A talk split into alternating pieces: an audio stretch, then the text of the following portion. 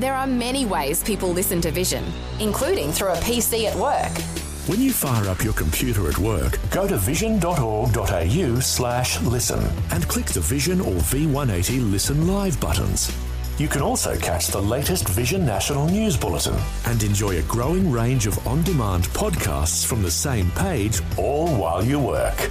However, and wherever you listen to Vision, you can be sure that the announcers, programs, and music will help you look to God daily. Audio on demand from Vision Christian Media. We all know that we need to forgive people. That's the theory. But let's now put the shoe on the other foot and talk about God's forgiveness. Does He really need to forgive us? I mean, really? I'm Berni Dymet, and welcome again to the program as we take a look at this whole forgiveness thing from a different perspective. And please do stay tuned because in just a few minutes I'll be telling you about our free daily devotional Fresh to help you live your life more and more as an act of worship to God. Forgiveness is one of those fluffy words that quite often we pay very little attention to. But when you think about it, it's pretty obvious that without forgiveness, we can't have effective relationships. Without forgiveness on a daily basis between husband and wife, a marriage falls apart and they do in epidemic proportions. Without forgiving our work colleagues for their shortcomings and failures, workplaces become a seething bed of politics and strife. And you know, they are. We can't do anything really effective in a relationship where there's resentment and strife.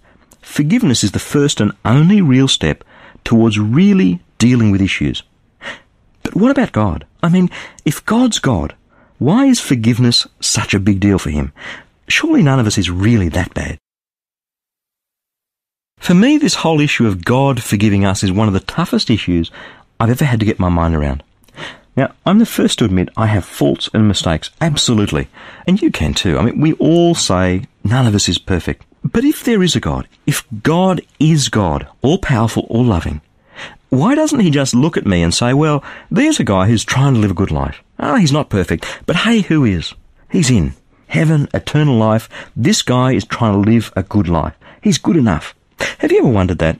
I mean, come on, God. If you make the rules, if you can do whatever you want, why don't you just accept me for who I am? And yet, we turn around and we watch the evening news. You know, the latest drunk driver who's killed a young kid, the latest sex abuse scandal, the latest corporate executive who's taken a short-term unauthorized loan and neglected to pay it back. And something rises up inside us. You know, they should be punished. That drunk driver who walked out of the pub and got in his car and ran over that kid, he deserves to be locked up for life. That's our reaction, isn't it?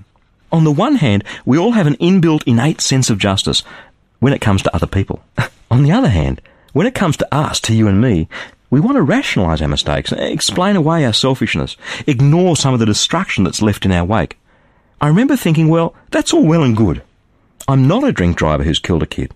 I'm not a murderer or a rapist. I'm not any of those things. So why should God have to forgive me?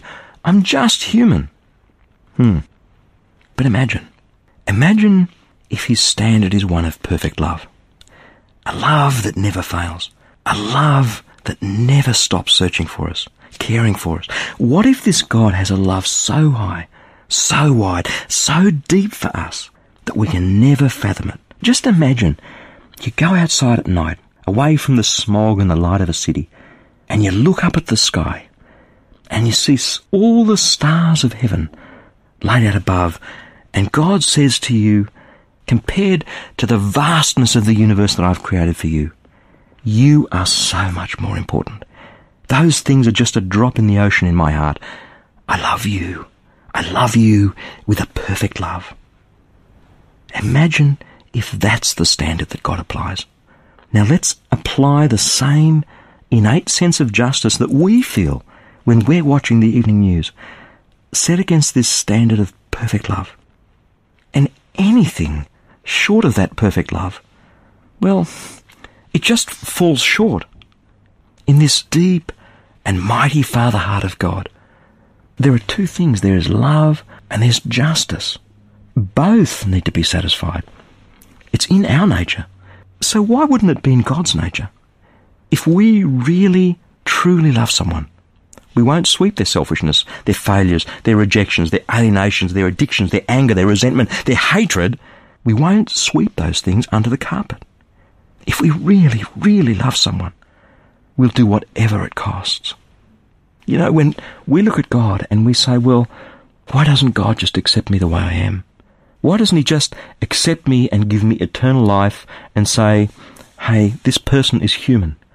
When we look at God like that, we're judging God by the wrong standard. We really need to judge God, if I can use that term, by the standard of His perfect love.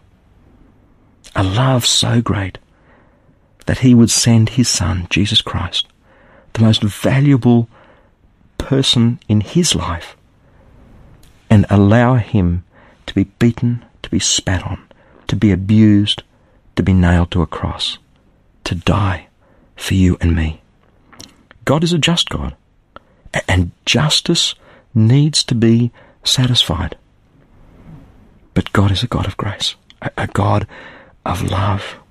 And when He looks at you, when He looks at me, His heart just overflows with love. He just, he, there's no words. There are no words to describe this. And so He sent Jesus, His Son, to die on a cross for me so that he can look at me, he can look at you and say, There is a person who has placed their faith in my son. There is a person who has said, I fall short of the glory of God. I fall short of God's standard of perfect love. Nothing I can ever do will ever bring me up to that standard. And I know that God has to judge by the standard of perfect love. And so what I'm going to do is this. I'm going to look at this Jesus who died for me on the cross, and I'm going to place my faith in him. what the world says is, hey, I'm beautiful. You know, hey, I, I've got some mistakes, but go out there and enjoy life. Do what feels good. That's fine until you look at Jesus hanging on the cross. That's fine until you encounter a love so tender, so beautiful, so high, so wide, so deep, that we just can't fathom it. And as we walk through that love, as we look at God, as we look at the pain that Jesus suffered for us on the cross, we can do nothing except come to the realization that we fall short of that love. Jesus went to the cross. God sent his Son to die on a cross for you and me, knowing full well that when you and I came into this world, we'd reject that perfect love on a daily basis. While we were still out there rejecting him, in a sense, Christ died for us. Sin is such an old fashioned word. We talk about low self esteem, we talk about selfishness or poor choices or whatever term we use. We fall short of that perfect love, a love so great that it's not in the business of sweeping those things under the carpet. It's a love so great that it's in the business of dealing with our failures to set us free, to live a life eternal, free from those things. We need to call those things in our life exactly what they are, wherever we are, whatever our circumstances, whether we've never believed in Jesus or whether we've been walking in faith with Him for 50 years. Let's call sin sin. Let's name it and let's judge it by the perfect love that God has for us. And then let's say, hey, I can't please God because I know that I have sin in my bones. But what I can do is look at this Jesus hanging on a cross for me and say, Father, I believe in this Jesus. I accept this Jesus as my Saviour. And I want to experience and taste the perfect love that you have for me today, tomorrow, next week, forever.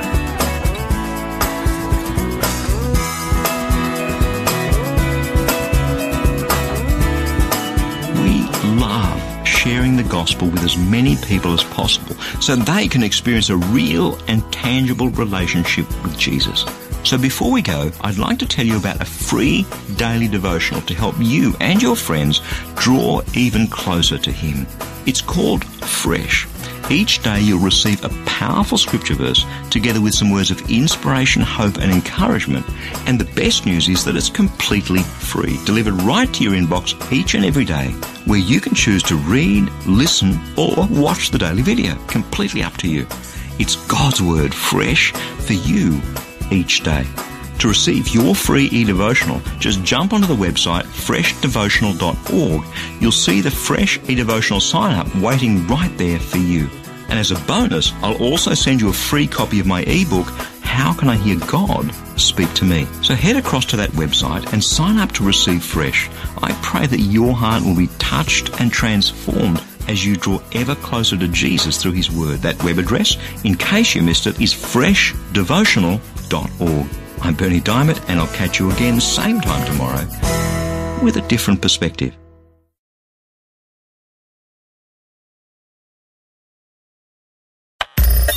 Thanks for taking time to listen to this audio on demand from Vision Christian Media.